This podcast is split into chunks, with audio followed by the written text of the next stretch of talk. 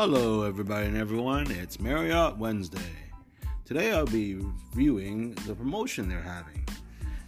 As we all know, it's COVID time, and Marriott has decided to give you additional nights. Similar to last year, whatever you accumulated in the prior year, they will give you half that amount eh, towards your total.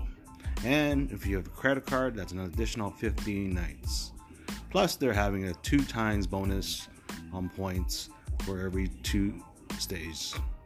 Plus, of course, they want to stay using your points now. They're reduced by 40% on many places. So that is your promotions for Marriott this month. The really good one is the additional nights, getting you closer to obtaining suite nights or free nights. So, ciao for now.